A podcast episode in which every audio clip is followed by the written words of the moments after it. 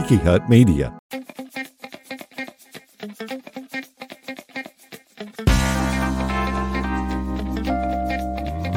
From Tiki Hut Media, this is Soul Ramblings with Jerry Wicker. Good morning and welcome in to this edition of Soul Ramblings Podcast. This is a special edition. We've been doing these every Sunday morning during the season of Lent, short Lenten devotionals each and every week. And this is week five, and we focus on perfume. Our scripture reading is from John chapter 12, the first eight verses. This is from the New International Version. Six days before the Passover, Jesus came to Bethany, where Lazarus lived, whom Jesus had raised from the dead. Here a dinner was given in Jesus' honor. Martha served, while Lazarus was among those reclining at the table with him. Then Mary took out a pint of pure nard, an expensive perfume. She poured it on Jesus' feet and wiped his feet with her hair. And the house was filled with the fragrance of the perfume.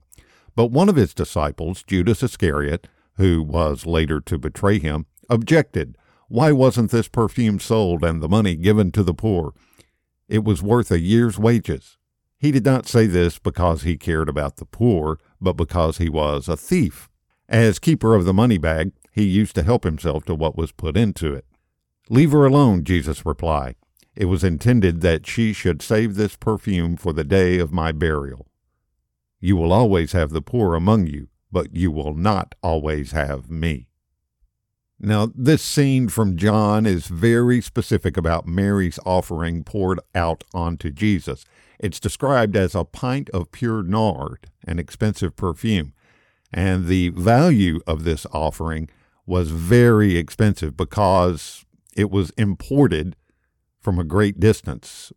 Experts say from India and Italy, as well as having to be extracted from plant material. The process of extraction usually involved large amounts of plant material, which yielded only a little aromatic oil. John, along with Matthew, Mark, and Luke, all note the content of this offering because of how sacrificial it was on Mary's part to offer such a valuable item in such a generous amount. One of the strongest themes that we see here and certainly good news for those of us who hear it is the idea that Christ has taken our place in the grave.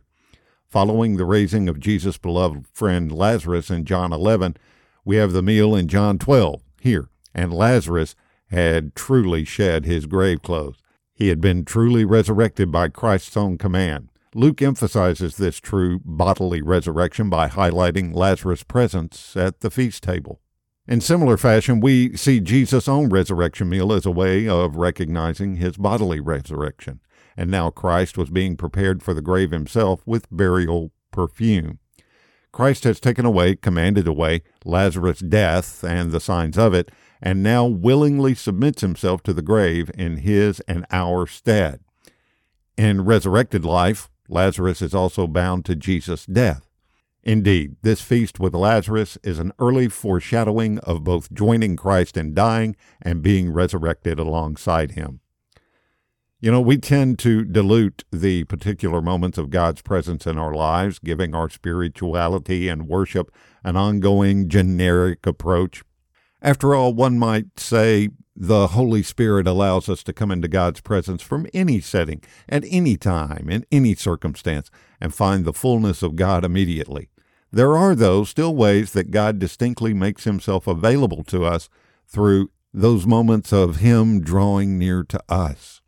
Whether that is unexpectedly in our early morning devotionals, or at moments of tragedy or terror, or in the remembrance and celebration of his presence at baptism or communion, we must be keen to recognize God's gift of drawing near to us and the particular times he assists our awareness of his presence.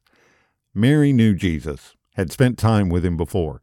But now, in lieu of his power to resurrect her brother Lazarus, she wasted no time pouring out all she had in his honor. She drew near to him as he revealed himself to her as the Lord of life. We too should respond as readily, eagerly, and worshipfully when God reveals himself to us in particular potent moments of his nearness. Be sure to join us this coming Wednesday for the next full episode of Soul Ramblings podcast and Palm Sunday, next Sunday morning, here for these special Lenten devotionals. And we invite you to be sure to subscribe wherever you're listening to this episode so you never miss a new episode of Soul Ramblings podcast. Until next time, I'm Jerry Wicker. Thank you for the gift and privilege of your time on this Sunday morning.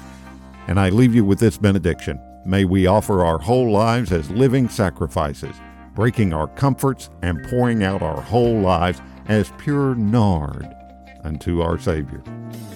Amen. Thanks for listening to Soul Ramblings with Jerry Wicker. Download new episodes every week. And if you haven't already, subscribe and be sure to leave us a rating and review. Soul Ramblings is a Tiki Hut Media production.